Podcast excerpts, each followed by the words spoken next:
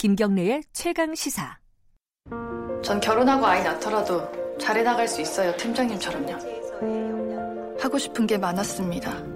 다 안다고 생각했습니다. 모두가 알지만 아무도 몰랐던 82년생 김지영.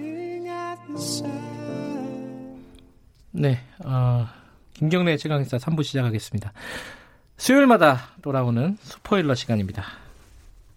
방금 들었던 어, 음성은 많이 익숙한 어, 목소리죠. 어, 영화배우 정 정유미 씨가 어, 그 82년생 김지영 영화 예고편에서 나레이션 한 부분을 저희들이 편집해서 잠깐 보여드렸습니다. 들려드렸습니다.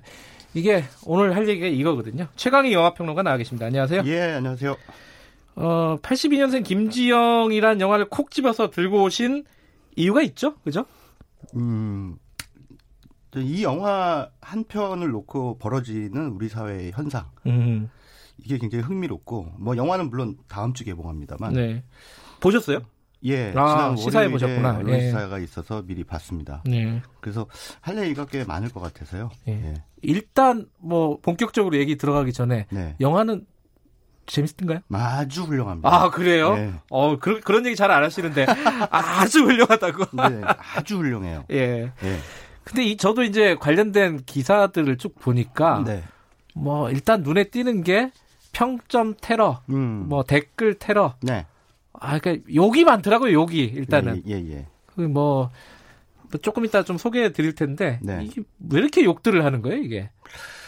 그러니까 원래는 그 소설이잖아요. 그렇죠. 예. 뭐 완전 베스트셀러였죠. 예, 베스트셀러고 그 마치 그 최근에 대두되고 있는 뭐 미투 운동을 비롯해서 네. 다양한 그 페미니즘적 어, 활동을 대표하는 듯한 일종의 아이콘처럼 음. 이 소설이 이제 부상이 돼서 어, 표적이 된 거죠. 그 페미니즘의 반감을 품은 뭐 대다수는 남성들이겠죠. 네. 정확히 말씀드리면 찌질한 남성들. 네. 그렇게 처음부터. 네. 그런 분들이 이제 공격을 하는 거죠. 음. 그리고 이 82년생 김지영이라고 하는 작품을 그분들이 과연 읽었을까요?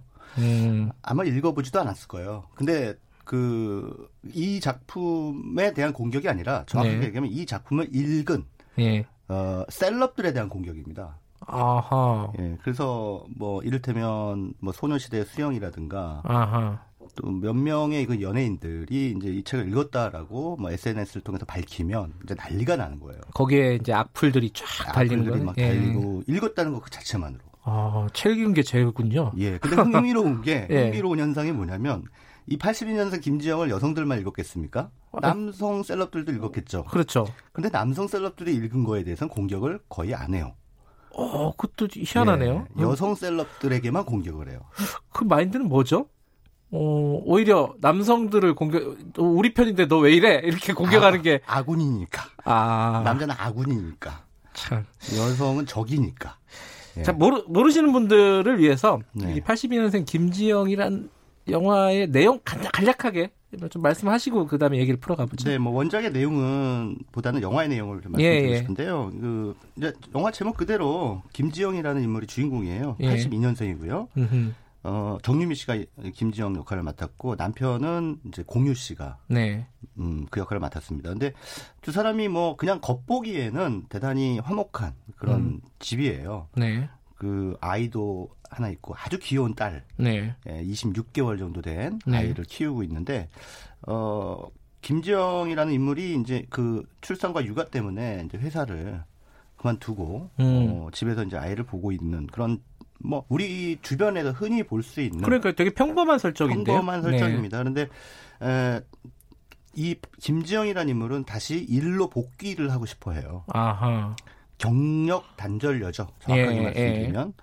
근데 이제 육아 때문에 자기 자신의 정체성이 좀 어, 무너진 것 같은 그런 상실감을 가지고 있죠. 음. 이 일로 복귀를 하고 싶어 하는데 다양한 걸림돌 때문에 그게 잘 쉽지가 않은 거예요. 근데 이런 와중에 어, 모종의 뭔가 우울감이 좀 깊어진 어, 탓인지 몰라도 네. 어, 약간 좀 이상한 증상을 이제 보이는데 그게 뭐냐면 다른 사람한테 빙의가 돼버린. 그러니까 빙의가 된다는 게 그 사람한 영혼으로 들어가 버린다는 게 아니라 음. 어, 역할놀이를 하는 거예요. 그러니까는 갑자기 요 예고편에도 나오니까 제가 스포일러가 아니라서 네. 말씀드리겠습니다. 그 명절 때 막 이제 시댁에 가서 살림을 막 했단 말이에요. 예. 뭐 열심히 일을 하고 그래서 이제 이제 집에 갈 때가 됐어요. 집에 예. 갈 때가 돼서 어 이제 나름대로 이제 부인이 굉장히 애를 쓰니까 공유 씨가 나름대로는 이제 야 이제 조금 있으면 조금만 참으면 간다 간다 이렇게 이제 얘기를 한단 말이에요. 많이 보는 풍경이에요. 예, 예. 예. 그래서 이제 어 정유미 씨는 그러니까 김지영은 아, 곧 가겠구나라고 생각을 하고 있었는데 예. 이제 다른 시댁 식구가 들이닥쳐버린 거예요. 아하. 못 가죠. 또 아침 먹고 갈 거 점심 먹고 가야 되고 막 이런 예, 상황이 되는 예, 거죠. 예. 그래서 이제 뭐 시어머니가 얘야 뭐 뭐 좀 내와라 음. 이런단 말이에요. 그러면 또 그 이제 그 시댁 식구들 중에도 눈치가 좀 빠른 사람들은 아유 엄마 내가 할게 이러면서 일어나면 네 무슨 소리니 너는 시집 가가지고 너도 시집 가가지고 열심히 일하다 왔잖니 이러면서 이제 시어머니가 말린단 말이에요. 예. 그러니까 갑자기 정유미 씨가 갑자기 정색을 하더니만 사부인 어. 그러는 거예요. 어, 그래요? 이제 자기 시어머니한테. 어, 그 약간 무섭네요. 네. 네. 그러니까 어머니의 인격체로 빙이 된 거죠. 아... 사부인, 저희 딸도 소중합니다. 아... 저희 딸 저도 보고 싶습니다. 이런 얘기를 하는 거예요. 어... 며느리가 그런 얘기를 갑자기 하니 완전히 어허... 요즘 시체 말로 가뿐싸 되는 거죠. 예. 그래서 이게 도대체 어떻게 된 거냐. 그러니까 이게 약간 그 정신적 그 문제가 생긴 거죠. 예. 근데 본인은 몰라요, 그거를. 아. 공유 씨는 알죠. 그래서 남편이 그 굉장히 안타까워하는데 음. 어떻게 하면은 이, 이 자기 아내의 그런 병을 어, 고쳐줄 수 있을까 네. 고민을 하는데 역시 마찬가지로 공유도 이 견고한 남성 중심적 사회에서 그 아내를 배려한다는 게 그 쉬운 일이 아닌 거예요. 그쵸. 육아휴직만 자기가 하더라도 훨씬 더 아내한테 도움이 될 텐데 육아휴직조차도 힘들어요. 쉽지 않죠. 제도적으로는 음, 보장이 음. 돼 있지만 네. 막상 실천하려니 뭐 육아휴직 갔다 오면은 사람이 일을 못 하게 된다느니 눈치가 보이는 거죠 회사에서. 저 육아휴직 갔다 왔는데. 좋은 직장을 다니셔서 그렇습니다. 네. 그, 어, 어쨌든 뭐 설정과 기본 줄거리는 알겠는데, 여기에 대한 뭐 댓글들이나 이 평점, 뭐, 이제 뭐 리뷰, 시사회를 보고 리뷰를 한 건지 뭔지 모르겠지만은, 굉장히 뭐 살벌한 것들이 많이 달렸습니다. 어떤 것들이 있어요? 아, 근데 뭐 저는 그 언론에서 인용된 댓글 몇 개 정도만 봤지. 예. 실제로 그 다른 사람들이 다한 댓글은 예. 정신 건강 때문에 안 봤고요. 이거 왜냐하면 그걸 보게 되면 이 세상 예. 남자들이 전부 다 한심해 보이거든요. 음. 근데 모두가 그렇지는 않다라고 저는 믿고 싶어요. 예. 그래서 안 봤는데 어 일단 뭐 그 네이버 그 포털 사이트에 올라온 네. 그 82년생 김지영을 보면 일단 평점 자체를 쓸 수 없게 해놨습니다. 일단 원래 이제 개봉 전에는 예, 예, 뭐 예. 평점 매기는 못하게 예, 하고 예, 예. 못하게 해놨는데 그럼 기대 지수라는 게 있어요. 아 기대 지수가 또 있어요? 예, 기대 지수라는 게 있는데 그 영화에 대해서 나는 보고 싶다, 보고 싶지 않다. 아 예, 예. 근데 그걸로 이제 대결이 펼쳐지고 있어요. 근데 지금 보면은 예. 6천 명이 보고 싶다라고 썩그 기대지수 예. 올렸고 9천 명이 보고 싶지 않다라는 기대지수를 어, 올렸습니다. 나름 팽팽하네요. 팽팽한 예. 게 아니라 이제 약간 앞서죠. 예. 반감이 더 9대 6 정도. 9대 6 정도로 음. 반감이 더 앞서고 있는 것 같은데 그러니까 영화에 대한 반감이 도대체 뭘까? 예. 영화 그게 오늘의 핵심이죠. 예, 예. 그 영화가 뭐 재미있냐 없냐, 뭐 영화가 나름대로 어, 우리 사회에 주는 그런 메시지가 유의미하냐 아니냐 뭐 이런 네. 것들을 따지려면 그냥 영화 내용 보면 아, 뭐 볼만한 휴먼 드라마구나라고는 짐작을 할 수가 있는데 그것도 아니고 완전히 처음부터 편견을 가지고 영화에 대해서 막 그런 그 공격을 해대는 거 그리고 네. 이 영화와 관련된 그 기사 밑에 달린 댓글들 네. 이런 것들이 뭐 아까 그 81년생 김지영이라는 책을 읽은 여자 연예인들에게 가하는 댓글과 음. 대동소이한 그런 지점을 보면 어, 참 와, 한국 사회가 아직 멀었구나라는 생각이 들어요. 네. 저, 저도 이제 그, 이 오늘 요 얘기 때문에 네. 댓글들 한번 쭉 읽어봤거든요. 네. 가장 대표적인 댓글이 이런 류더라고요. 네. 82년생 김지영이 그, 이 여기 표현들 하면 뜨신 밥 먹고 음. 뭐 그렇게 힘드냐. 음. 뭐 42년생 뭐 김말순이면 이해가 되겠는데 음. 음. 82년생 김지윤이 김지영이 뭐가 그렇게 힘들다고 그렇게 엄살이냐 한마디로. 음, 음, 그 여자들이 엄살 부리는 거다. 요런 음. 댓글들이 굉장히 많더라고요. 그건 이제 우리가 흔히 그 예. 타인의 처지와 생각을 이해하는 능력을 감수성이라고 부르거든요. 네. 그렇게 말씀하시는 분들은 감수성이 형격히 떨어지는 분들이라고 보시면 돼요. 음. 그러니까 영화를 보면 그래요. 저도 마찬가지입니다. 이 네. 영화를 보면서 아 나는 별거 아니라고 생각했는데 저런 상황에서도 여성들이 위화감을 느끼고 상처를 받을 수 있겠구나. 네. 라는 그 생각을 하게 됐어요. 그래서 이 감수성이라는 건 계속 끊임없이 좀 개발해 나가야 되는 부분이라는 생각이 드는데 네. 82년생이 뭐, 뭐, 드신 밥 먹고 뭐가 문제냐라고 말씀하시는 분들 계신데, 네. 일테면 지하철이나 버스에서 그 어떤 남자가 누군가가 계속 나를 쳐다보고 있어요. 예. 내렸는데 따라 내려요. 음. 그러면 어떻겠습니까? 만약에 그 여성 입장이라면. 무섭죠. 무섭죠. 예. 그래서 이 영화에서 그런 장면이 나오거든요. 아, 그래요? 여고생 음. 여고생이었던 김지영이 아. 그런 상황을 당해요. 네. 그래서 일단 내려요. 내리는데 그 남자가 따라 내린단 말입니다. 네. 네. 물, 이제 전에 너무 무서워서 문자로 그 아빠한테 정류장으로 나와달라고. 음. 근데 아빠가 살짝 늦었어요. 예, 예. 이제 그래서 막 덜덜 떨고 있는데 그 남자가 뒤에 야 하고 부른단 말이에요. 예. 생판 처음 보는 남자가.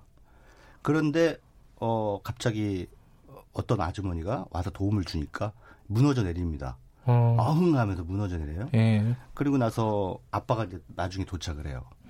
그랬더니 아빠가 그러니까 여기서 제가 감수성의 에, 그 부족이라고 하는 표현을 쓰는 이유가 바로 그겁니다. 아빠가 음. 그 딸을 나무래요. 너 왜 어? 혼자 그렇게 다니냐 밤늦게. 아. 예. 그리고 너 치마 너무 짧다. 아유, 그 굉장히 좀 전형적인. 예, 예, 예. 그래서 음. 세상이 어? 그 무서운 세상이면 네가 잘해야 된다. 네가 음.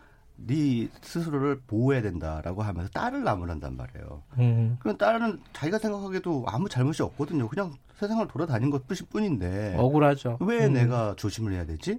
라는 생각을 이제 하게 되는 거죠. 그런 상황들이 영화 속에서 몇 번 등장을 하기 때문에 우리가 흔히 어, 이 여자들이 뭐 팔자 좋은 소리 한다라고 하는 말이 네. 참 감수성이 없는 말이구나라는 생각이 음. 들어요. 영화 속에 좀 상징적인 한 장면이 있어서 소개를 해드리고 싶은데 예. 예, 이 김지영이 이제 육아를 하잖아요. 네. 아이가 이제 어리기 때문에 그래서 그 두 개의 장면이 있어요. 두 개의 네. 장면이 있는데 사람들이 수군대는 걸 엿듣는 두 개의 장면이 있는데 예. 하나는 놀이터에서 어 공원에서 네. 유, 이 유모차를 아이를 아이를 태우고 유모차를 이렇게 어, 흔들면서 커피를 마시고 있는데 옆에서 어떤 남자들이 그렇습니다. 그 나, 이, 이 김지영 씨를 보고 뭐라고 그러냐면 야 팔자 좋다. 나도 일 안 하고 저렇게 애나 보고 커피나 마셨으면 좋겠다. 이런단 말이에요. 다 들리게. 네. 예. 이제 그런데 김정은 그 자리를 떠나버리죠. 그리고 그 다음 어 얼마 뒤에 또 비슷한 씬이 나오는데 그거는 커피숍입니다. 예. 어 커피를 시켰는데 아이가 막 울어대니까 당황을 해서 김정이 커피를 쏟아버려요. 예. 푹 하고 쏟아버리니까 뒤에서 수군대던 어, 남자 둘 여자 한 명 있었는데 아니 집에서 애나 보지 이런 데 나와가지고 저 민폐를 끼쳐. 저 맘충이네 맘충. 이래요. 아, 와서 좀 닦아주고 도와줘야지. 예. 참. 그러니까 이제 그때 김정은 네. 가만히 있지 않습니다. 어. 가만히 있지 않고 뚜벅뚜벅 걸어가서 그 자기한테 맘충이라고 부른 남자를 똑바로 쳐다보면서 음. 내가 어떻게 살아왔고 내가 어떤 생각을 가지고 있는지 당신이 알아요? 음. 왜 나에 대해서 함부로 말을 해요? 그래, 그, 내가 벌레예요? 이렇게 얘기를 하니까 그 남자가 뭐라 그러냐면 보통 그렇게 대놓고 따, 예, 이 따지면요 꼬리를 숨겨요. 그렇죠. 예. 예. 아니 이 아줌마가 왜 이래? 음. 우리끼리 한 얘긴데 음, 음, 이런 음. 식으로 꼬리를 숨겨요. 그렇죠. 우리끼리 한 얘긴데라고 하니까 김지영이 그러면 우리끼리 한 얘기라면 당, 나한테 들리지 않게 해주세요. 이렇게 얘기를 하고 왜 그래요? 왜 그렇게 상처를 주려고 애를 써요? 이런 얘기를 한단 말이에요. 그러니까 그런 차원이 이제 우리 사회를 이렇게 둘러싼 하나의 분위기를 함축적이고도 상징적으로 탁 하고 드러내는 건데 저는 그 장면을 보면서 아저그 어, 지난 월요일에 안타깝게 세상을 떠난 아, 그, 설리 씨요? 예, 설리 예. 씨도 떠오르고 음. 뭐 그렇게 뭔가 이렇게 사람들이 상처를 입- 주고 그리고 상처 때문에 힘들어하는 네. 많은 사람들이 존재하는데 왜 사람들은 누군가에게 상처를 주지 않으면 자기 삶을 견딜 수 없는 건가. 음. 이런 생각이 들면서 알겠습니다. 아, 우리 사회 전체적인 공기 배려와 그리고 타인에게 상처를 주지 않으려는 감수성 이런 것들이 아직은 굉장히 부족하고 그런 것들에 대해서 좀 토론이 많이 이루어지고 사람들이 좀 생각을 했으면 좋겠다. 뭐 이런 생각이 듭니다. 얘기를 듣다 보니까 제가 괜히 울컥하네요. 예, 그렇습니다. 영화 예. 보면 예. 울컥합니다. 특히 여성분들은 많이 울컥하시고 남자 알겠습니다. 남자분들은 반성하실 겁니다. 어, 예. 영화를 보고 한번 평가를 해주셨으면 좋겠네요, 관객 여러분들도. 네. 예. 오늘 최강희 평론가였습니다. 고맙습니다. 예, 감사합니다. 김경래 최강 시사 듣고 계신 지금 시각은 8시 45분 6분 향해 가고 있습니다.